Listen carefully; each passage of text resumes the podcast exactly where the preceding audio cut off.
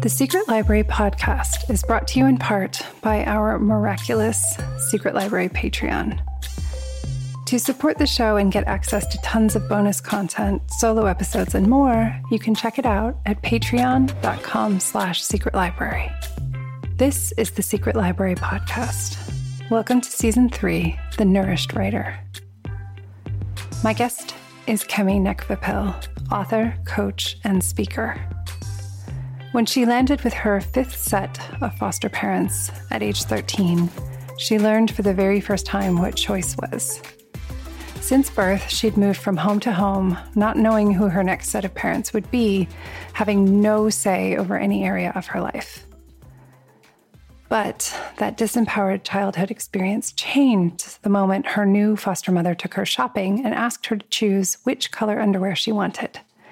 In that instant, she understood what choice was, how it felt, and has been choosing ever since. This gift of empowerment saw her train and work as a baker, chef, actor, and yoga teacher throughout many different countries, eventually pioneering the raw food movement in Australia. During more than 20 years working in the well being space, she saw the power food held over women and how this relationship with food impacts the way we live our lives. Her raw food journey was the gateway to realizing that women's relationships with food was stopping them from living a life of choice. So she transitioned from working with raw food to training as a life coach to turn that sense of disempowerment around. Her life experiences and trainings allow her to work with other women in a space of no judgment. She is the author of Raw Beauty and the Gift of Asking and is currently working on her third book. I've been so lucky this year to be a subscriber of Kemi's newsletter and to benefit from the beautiful things she writes. And I was so inspired by one of her messages that I wrote back and told her. And it turned out that she was a podcast listener and I knew she was working on her book. So it just felt too, too perfect for us not to speak to each other, especially as the topic of her books of making a conscious choice.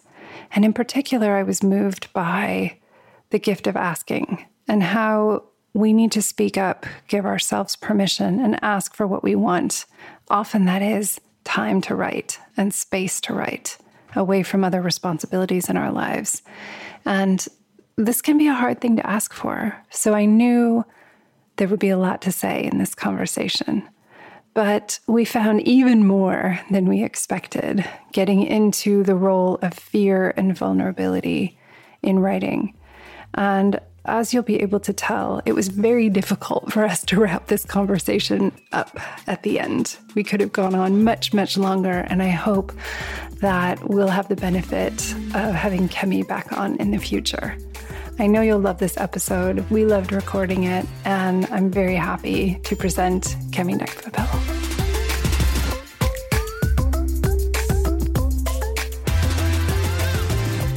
Hey, Kemi, thank you so much for coming on the show. Oh, it is my absolute pleasure. I'm incredibly excited about this conversation, Caroline. So am I.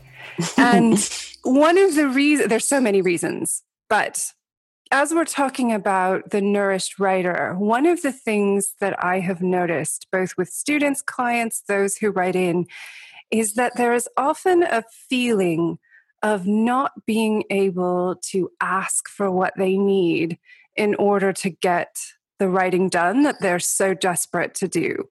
And given that your book, The Gift of Asking, is basically a primer on asking what you need in all kinds of situations. And we have the advantage of you working on a third book right now. I couldn't think of a more perfect setup to discuss this. It is an an interesting space. Um, writers and asking for what we need. I think part of that is being clear. Maybe it's not about being clear. I think part of that is owning our need and our will to write. Because if we are apologetic about it, it's hard for other people to see how important it is. Absolutely. I think that's that's another layer because there is this hesitation and it feels like the cart before the horse in a way, which is once I have written something meaningful, then I'm allowed to call myself a writer. And then I'm mm. allowed to ask for, you know, a, a space or time or sharing responsibilities in the house or so on so that I can write, but not until I've proven that I can do it. But how can you do it if you don't ask? Yeah, 100%. And I think that there's also, if, um, I'm sure that people that are listening, you know, as you know, I love listening to this podcast myself. And one of the things that I think as well, we also have to be honest with ourselves. We also have to ask ourselves, because there's a lot of asking of ourselves that we need to do. Am I using the lack of space, the lack of childcare, the lack of the right desk, the right pen, the right laptop, the right whatever it is? as a barrier because the reality is is that writing means that we're exposing ourselves so i think there is an aspect that definitely there are external obstacles outside of us that we need to be able to communicate to ourselves and to others and how we can manage those obstacles but there's also the internal obstacles um, that sometimes we bypass because we think it's an external force that's stopping us from doing the work that we want to do. Yes, absolutely. I think this is one of the most tricky things is sorting out which are genuine fears and which are things that we're using as excuses. Yeah, it's hard to know. I think do you know what? Actually, the, the, the thing that makes it easier is to admit and own and honor that we all make excuses.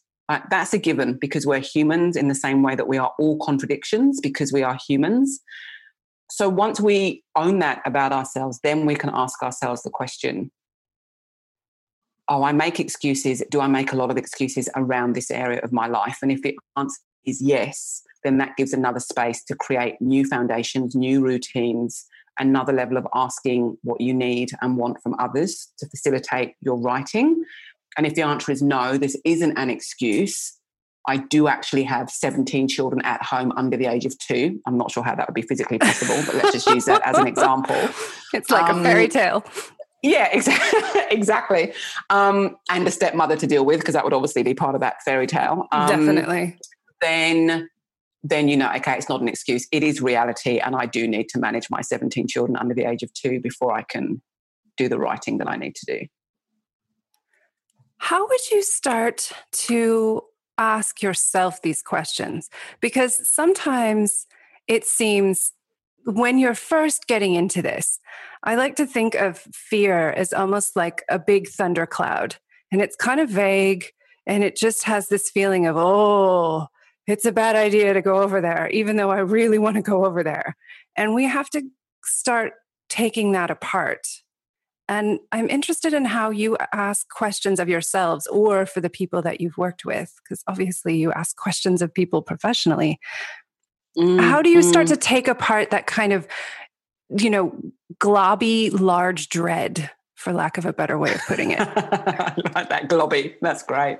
I'm going to make sure that I use that somehow today. Oh, yeah, let's keep it. Day to day life globby. Um, our relationship to fear is different. Some people experience fear as a reason not to do something. I don't experience fear that way. I experience fear as a an invitation to explore further in regards to writing my third book, there was fear around that book, and I knew I had to write it because of the fear. Um, I think that fear is a fantastic invitation. There are definitely times when I feel fear, and it's because actually it's not great to keep walking off of that cliff or to spend more time with that person or to co-collaborate with this person. You know that's more of an intu- intuitive kind of this is a misalignment. When it comes to fear in regards to creativity there are so many different ways to look at it. I you know i think looking at the work of steven pressfield and elizabeth gilbert you know I, I love their work because they see fear as part of the creative process and that fear isn't a reason to stop. It may actually be a reason to dive deeper. And that's definitely something that I have found for myself. So, as individuals, because we relate to fear in different ways, having a relationship with how you experience fear is a really great place to start. Yes. Yes to all of that. Absolutely.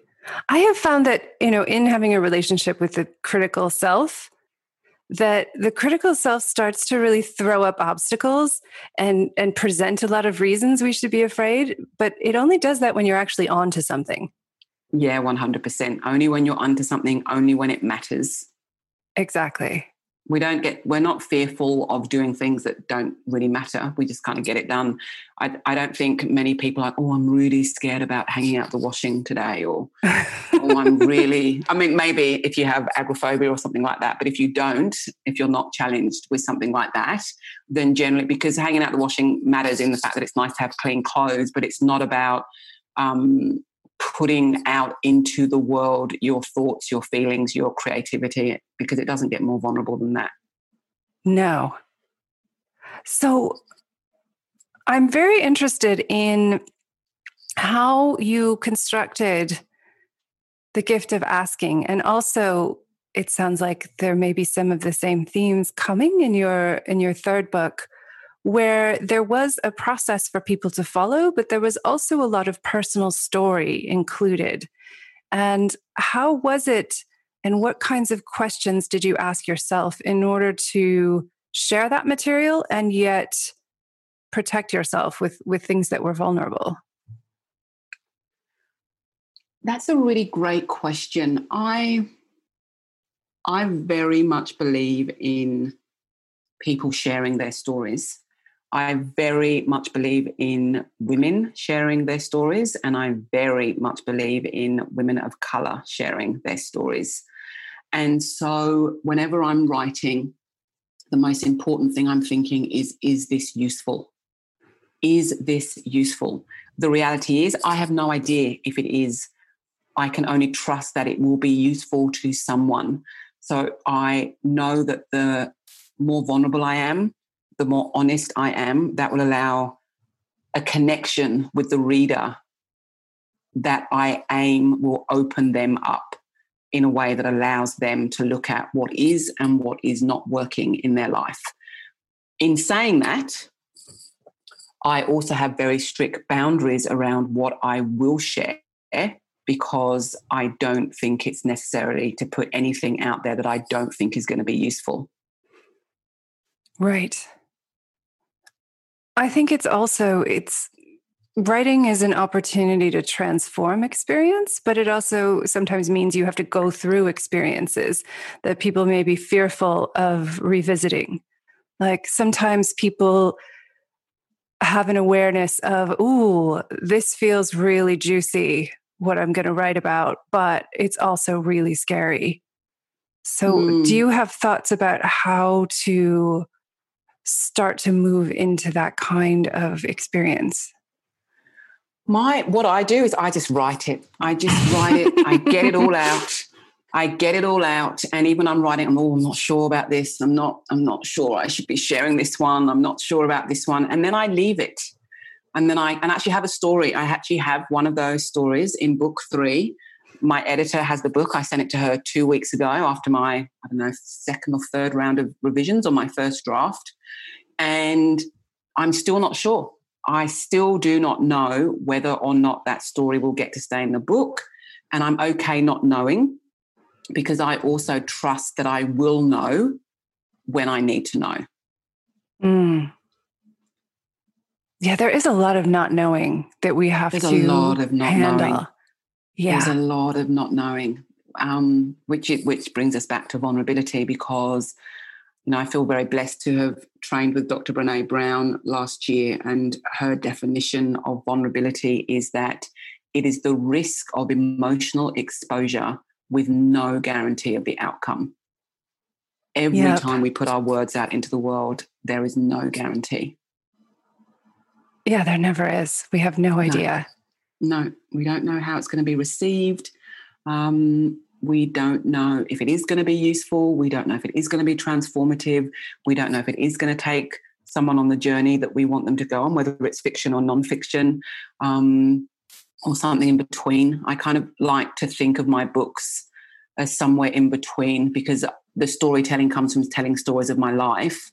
and yet the non-fiction part of it is the coaching part of me that then you know always has a process that asks questions to allow the reader to go deeper to explore um, for themselves what their next what their answers are and what their next actions are. Actions that are meaningful to them that are relevant to their life that are um, that are moving them towards what's important to them. I think I'm very interested in the process. We alluded to this when we spoke earlier. I'm always fascinated by the actual process of when did you know you wanted to write a book on a particular topic? Because your first two books are on quite different topics. And I'm interested in how you knew, okay, this is the one. And how did you then start transforming that into the book that they each became? It's so it's so funny, and I have always loved hearing writers talk about process um, because it just allows you to, you know, you have moments of going, aha, oh, them too, or oh, I hadn't thought of that. I'll give that a try.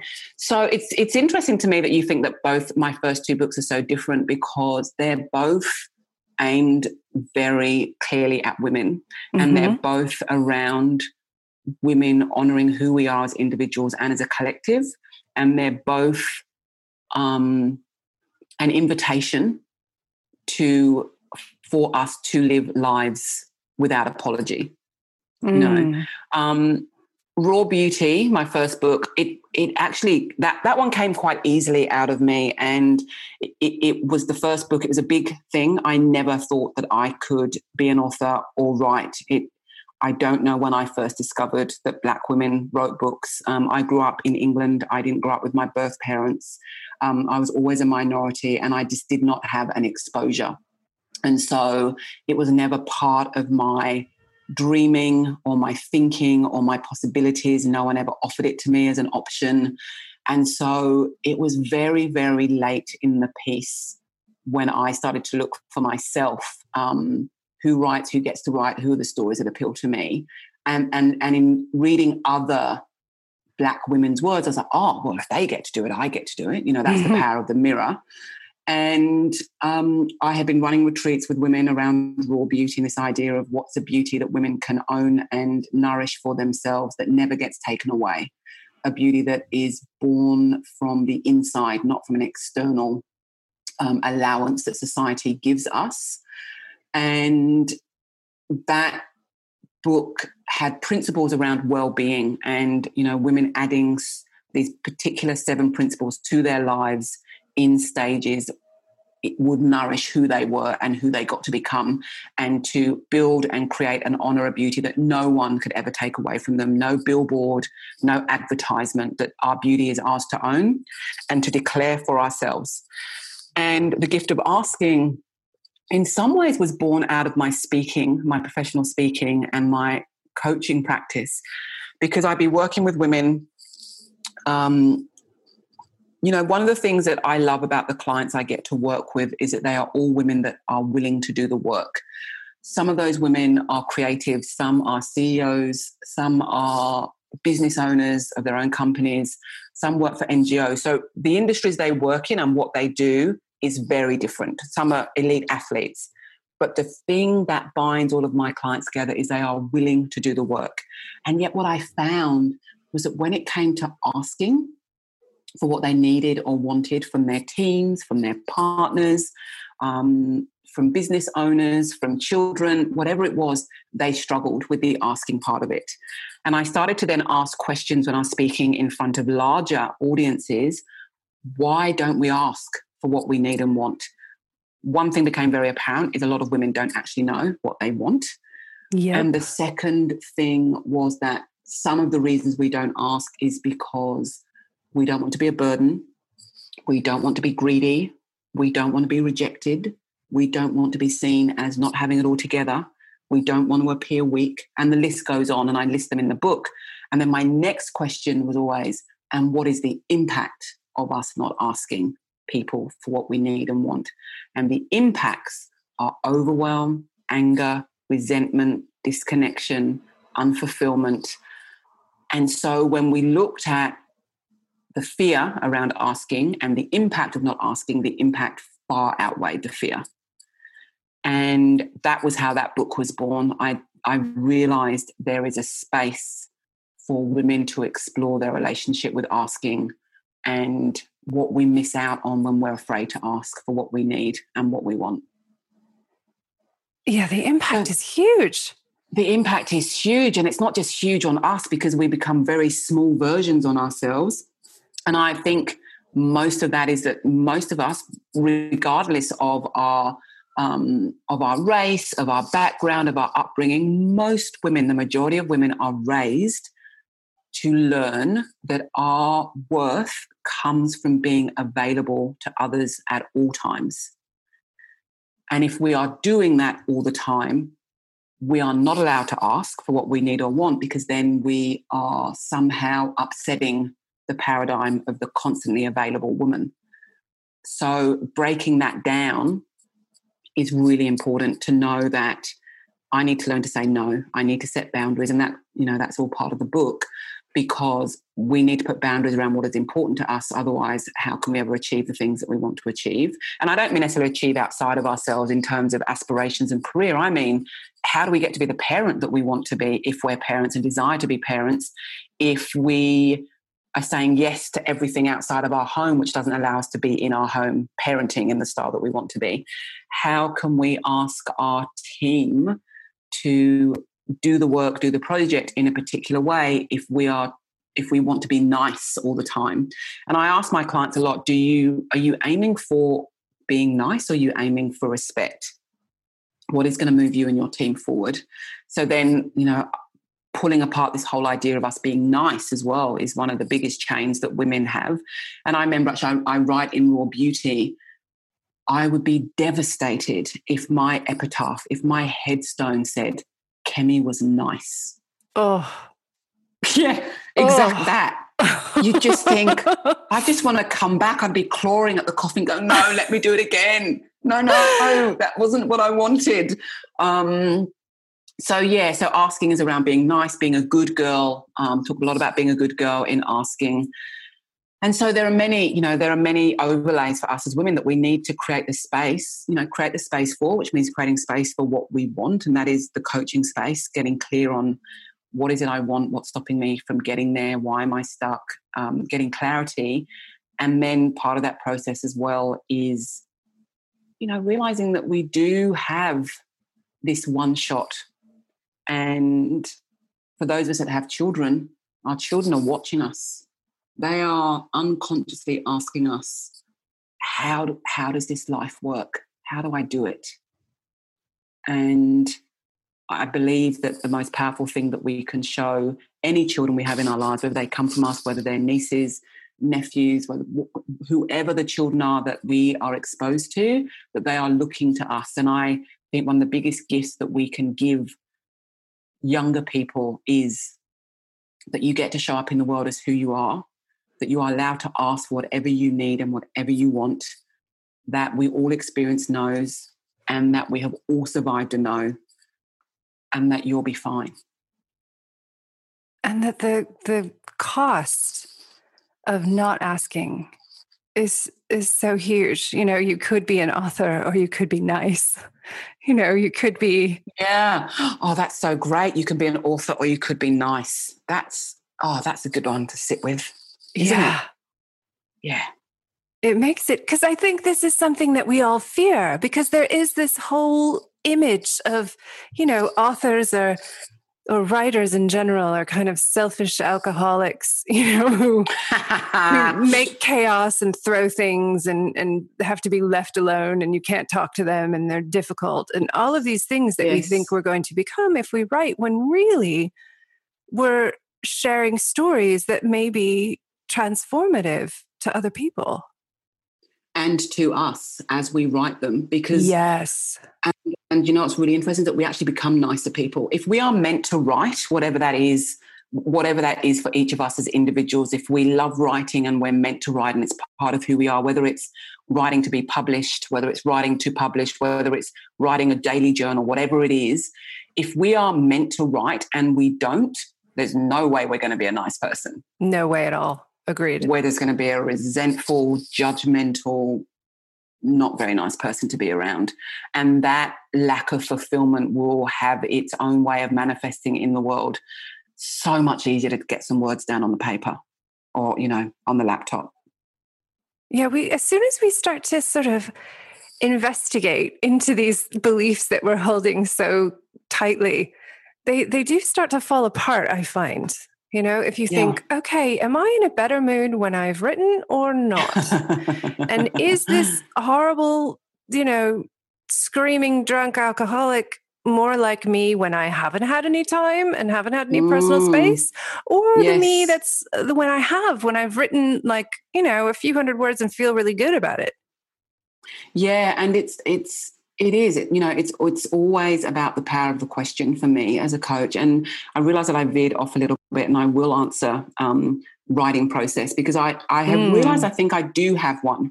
You know, now that I'm on book Yay. three, and what I tend to do is I do have a little bit of an obsession about the title, ah. which my ah. writing mentor just thinks is hilarious. He's like, why do you need a title? just write. And I'm like, no, no, just go with me. We, we can just make one up. I just feel like I need something to hold on to. Um, I also have this vision. I, I have this um, kind of not a vision. I have a, a visual of a book kind of circling around my head, and it will drop in at some point. And this third book, I wanted to write a book for about a year, I felt ready to write the next book for about a year before it dropped in.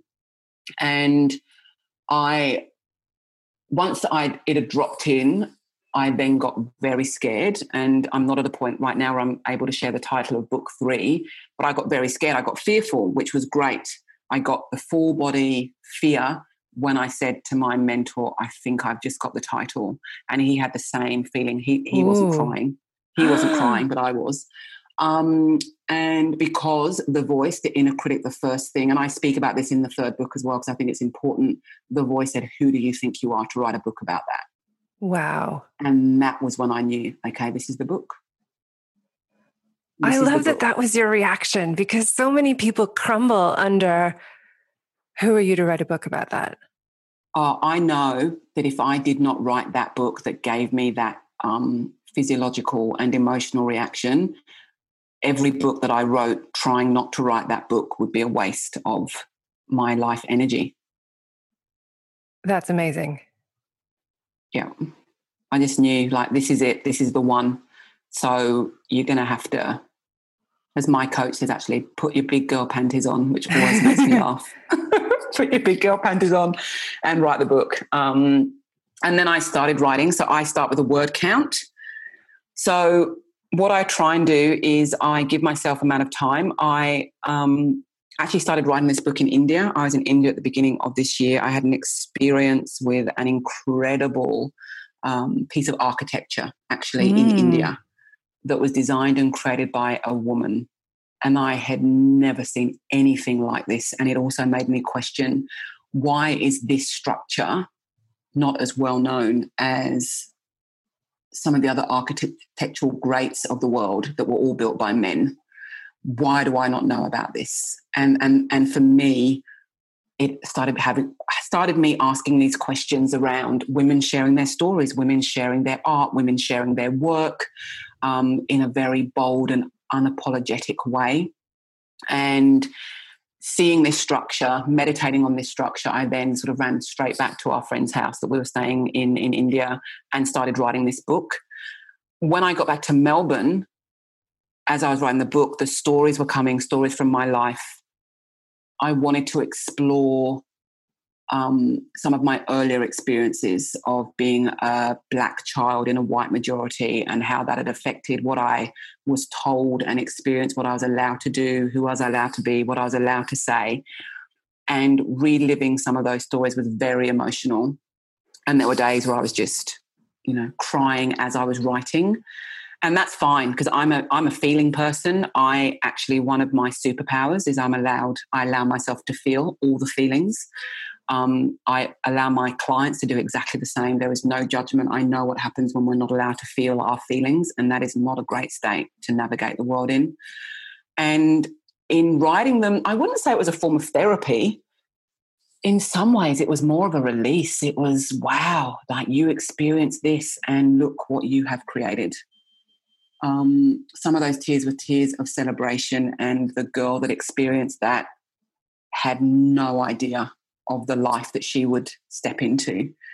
And and it gave me in a way even more drive to write the book to write down these stories because it only t- and I know a lot of writers say this and because it's true because I think if we write to be useful we only need one person to read it and for them to feel that they have worth that they belong that they're allowed to be in the world exactly as they want to be and so I would write with a word count every single day. I'd write in the morning. I'm a morning person. I do the 5 a.m. thing. I don't think everyone needs to do the 5 a.m. Thing, 5 a.m. thing, but I do.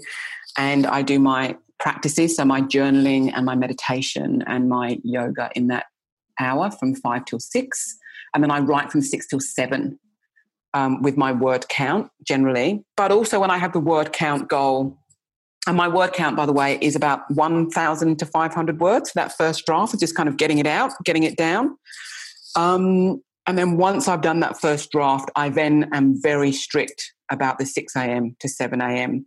And then it's an hour. So I go from word count to time and I go back. I don't edit in my first draft. I don't look back over anything at all. I just get it down. And then I think, like many writers, I go back you know, after 40 days, I've got like 40,000 words down or something. I go back and some of it I'm just looking, going, what in the world were you thinking when you wrote that? like, that is not useful to anything or anyone. And then there are moments when you're like, wow, I wrote that.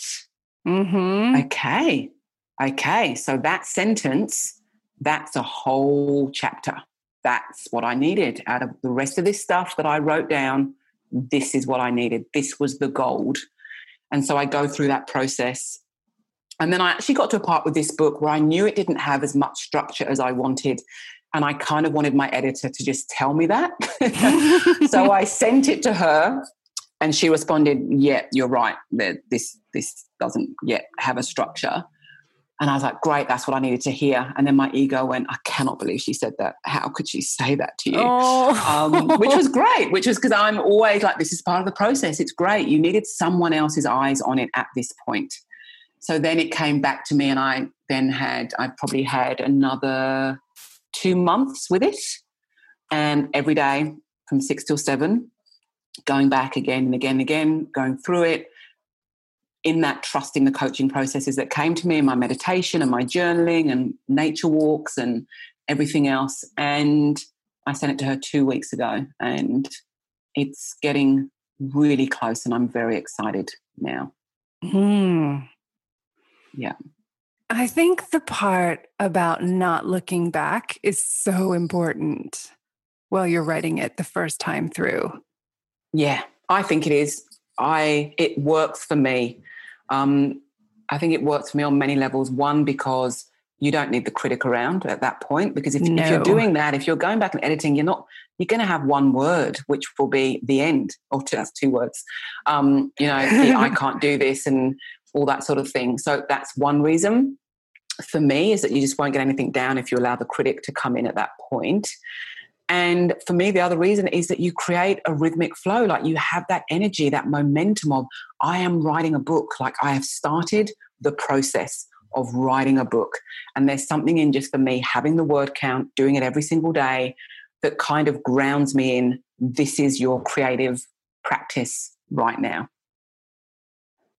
I love the framing of, yeah, this is your creative practice right now, because the critic to me my experience with with mine and with others is that the critic wants proof before you've even attempted to execute on the idea that you have. Like the critic's like i want to yeah. know that this is going to be a really great book before you even try writing the first draft. Yeah so really um, as steven pressfield says the the resistance is out to kill you yeah. You know like it's it's not playing around. It'll throw everything up at you in your face all the time. And I think where we get to own our creativity is to say to resistance, yeah, thanks. I get what you're doing, and I'm going to write a thousand words today anyway. Exactly. That's it. You know, yeah. That at some point we have to have agency over what we do and how we do it. Um, I would, I have to say as well that I think that somewhere in that first 30 or 40 days for this book, I probably had a couple of days where I didn't do a thousand words because of just, you know, just stuff and life and things happened. And I know myself well enough to know that that's not going to be my default. I'm then not going to slowly over the days go from a thousand to 900 to 800 to 700 to 600, you know, and go down. Yeah. Just, yeah, to two, to nothing, to actually, yeah, this wasn't worth happening. Um, so I also grant myself that. I grant myself, and I think that's part of being a nourished writer, is to know ourselves well enough to know okay, if I do that thing, I'm on a slippery slope, or no, that's not the case. I just I'm just only going to be writing these these words today. Um, not being nourished is also being self compassionate and kind to ourselves and resting when we need to, and acknowledging the critic and saying thank you. You know, not trying to pretend it's not there because it is. Um, and the critic can make us better writers. Mm-hmm. Um, but not in the first draft. Not not invited. No thanks. Yeah, they get their turn is later. yeah, exactly. Like love for you to come back. Come back later. They're great proofreaders, but not great drafters. Yeah, not great drafters. That's right. I think that this is also important because it's you have the impulse, we write forward, and we have no idea where we're going. We have no idea and there is no way to know that. And I think a lot of people fear starting because they want some sort of signature and a stamp, you know, saying you're allowed to get started. But I don't, I think it's important for people to know that no one gets that, even if they've written 20 bestsellers. You're never yeah. going to be given that. You have to take it. Yeah, 100%. And I started this third book with writing the stories. I didn't know what the coaching processes were that were going to weave through it, but I did trust they would come if I started writing. And it, it's a thing that, that saddens me that people think they have to know before they begin. And I don't mean just in writing, I mean in life. Yes. Like commitment is powerful to just decide I am going to do the thing and the how will show up once we have committed. Um, my husband and I, we took our children out of school in 2014 uh, to travel around Australia. Um, we got a caravan, we got the four wheel drive, and as we were pulling away from our house on the 21st of December 2014, I turned to my husband and I said, We have no idea what we're doing, do we? and he goes, Nah, not at all. And I said, Okay, let's do this. Now, we met a lot of people when we were on the road, 387 days we were on the road. We met a lot of people on the road that said, oh, woulda, coulda, shoulda. You know, we wanted to, but this, we didn't know how to do it. And, we did, and I said, we don't have any idea what we're doing. We are making it up. We are making it up as we go along. And I think it's the same with writing that as long as, you know, we would get in the, we would get in the four wheel drive and we would drive somewhere. And then we'd be like, oh, so now we have to learn how to do this thing Oh, what happens when your brakes go when you're going down a hill with a caravan that you're towing? Oh, how do you do that? It's the same with writing. As we are writing, the how reveals itself, the why can reveal itself. If we're wanting to know why we're writing or what it's going to be at the end, and we're waiting, we're going to be waiting for a very long time. Yeah, it's not going to come and pull you to the keyboard and say, do it it's do it now. Yeah. I mean, yeah. that feeling may be there, but if it is there, that's the invitation. It's not the guarantee. And this is the hard thing because no one's going to give you permission to write. No, they're not. They're not.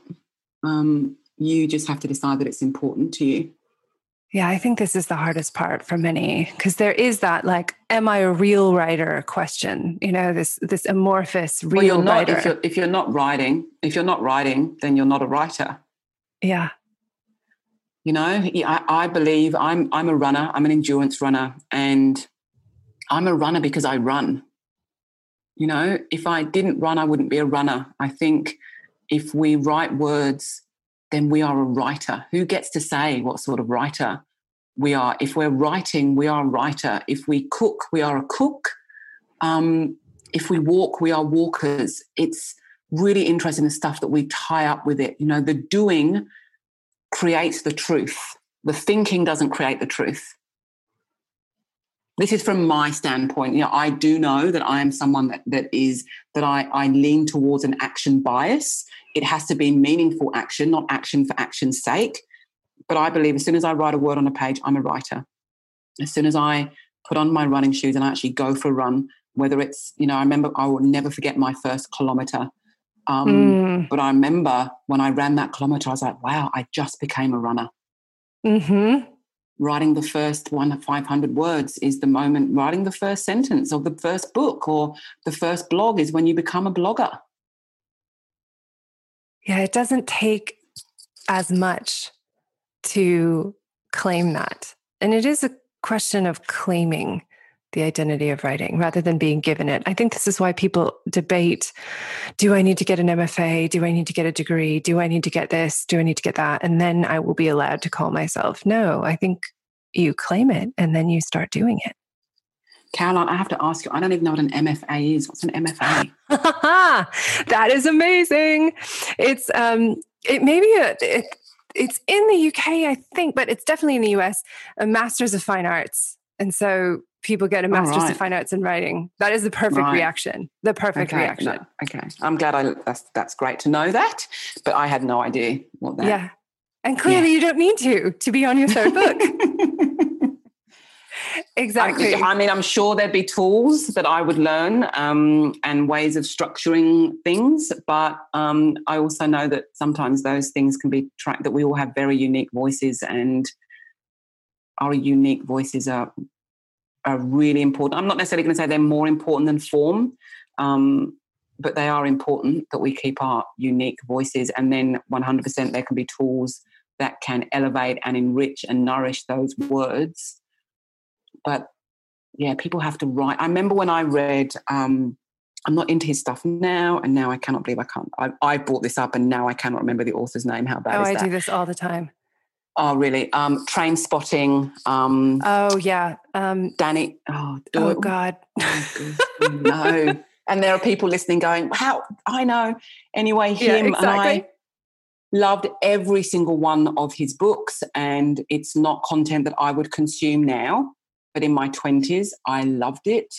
And he, he writes it in the Scottish dialect, and I had to learn it. And I, love that. I love that he wrote in his voice. Um, I remember when I first read um, The God of Small Things, Arundhati Roy, I remember thinking, oh, I have to learn this whole new language. Yeah. Um, that she's written this language I've never heard. This she's created her own language. I read Milkman last year. It was my novel of the year last year, and had to learn and understand the Irish dialect. Mm-hmm. I love it when people write in their dialect. It takes you on a deeper journey. So, yeah, I think I think if we're going to learn about form, thinking that our unique voice isn't as important, I think it's as important, if not more important. Oh, absolutely. I think the yeah. voice is so crucial and it adds something, and you can lose it trying to do things the right way, you yeah, know, in 100%. quotes. And there, yeah. there is no right way. Also, so you're not tangled up in knots because I get tangled up in knots. I just I just had a peek and it's Irvine Welsh. Oh, that great. Thank you. And who wrote Milkman? Milkman, hold on, let me get it. I'm going to get it because otherwise we're all going to be like, novel. oh, she won the book. She won the Booker Prize. Yep, I've got it. Um, yeah, I'm one of these people. Also, this is why I organize uh, Anna Burns. I was going to say I know it's Anna, but Anna Burns. Yeah, oh. Anna Burns. Oh, such oh delicious. The ending. Oh my gosh. Okay, that's all I have to say about that. But Anna Burns and Irvine Welsh, yes. And um, yeah. I just read Abi Daré's Girl with the Louding Voice, which has is incredible in terms of the voice. Oh, okay. I haven't I haven't I haven't heard of that book and I yeah. will add it to my list. Yeah. Yeah, it's set in um outside of Lagos in a village. oh, is it? Oh yeah, my gosh. It's wow. set outside of Lagos in a village. And the thing that is so brilliant about it is that the main character is writing in English, which is not her first language, and her command of English changes over the course of the book because she's in. So therefore, the the way that she describes things changes. and wow. the way that she's writing changes. And it's really brilliant. And yet you understand everything she's saying. You understand yeah. everything. And Fantastic. in some ways, uh, she loses some of the poetry as she, you know, has the more standard mm. word available to her. Yes, yes. Oh, wow. I will definitely check that book out. It's quite good. I really enjoyed it. I think so. I think to to sum up what we've discussed so far. Are we done already? Oh, I know it's horrible. I know. I'm like, we could go for days. Oh my gosh. We could go for days. I know. Is that it's a vulnerable process, that fear is not a stop sign. And that yes. that you all you need to do is is write some words down and then you have all the permission you need. Yeah, and all the feelings are valid. The yes, I can't do it. I'm not worthy. This isn't any good. People won't like all of that. That's all part of the process. That is all part of the process and actually a tool that I heard. I don't use this personally, but I read this and I thought, oh, this is fantastic. Um, where she just talks about, woman called Catherine Deveny. She's an Australian comedian and writer. And she has a book called Use Your Words, and it's very much in her voice. She's very funny, very straight talking. And she says, when the critic comes in, don't stop writing, just write what the critic is saying on a pad next to your laptop, or just have a separate book to write down what the critic says. So you can just go, oh, thanks for sharing that, write it down, get it out of your head, and keep on writing. It is not a reason to stop the writing. And I think that is such a practical tool for anyone that will find that useful that whatever the critic is saying around it's not good you're not good you shouldn't be doing it who do you get to do that just go okay yep great and keep on writing that's really really great because the thing about the critic as i was talking to a, a bunch of um, writing colleagues recently was we're all like god the critic is actually a terrible writer they use horrible cliche. Yes. It's always the same plot line. There's nothing yes. creative about it. So I yes. don't understand why they get to say what we get to write and not because they're awful at it. At that bit, yeah, that I like that. That's that's a really really good point because the critic, all the going back this idea of being good and being liked, that that's all the critic is worried about is if you are, are you is this book going to be likable? Who wants to write a likable book? Don't we want to write a useful book, um, a transformational book, an impactful book, a meaningful book? Um, yeah, even a controversial book is better than a than controversial book. Exactly, Ooh, yeah. is better than than than um, writing a nice book. Yeah, that's like imagine your book review, just like you said earlier. Yeah, this book was nice. nice. Oh, this book was nice. Yeah. Oh, devastating. Yeah. Yeah. Devastating. oh my goodness. I wish we could talk all day, but it's been. Oh, I'd love to talk to you all day, but we can't do that, unfortunately. We can't make everyone listen all day, but no, I'm that's sure right. It's not fair. there will be more reasons to talk in the future. Thank you so, so, so much for coming on. Uh, my absolute delight.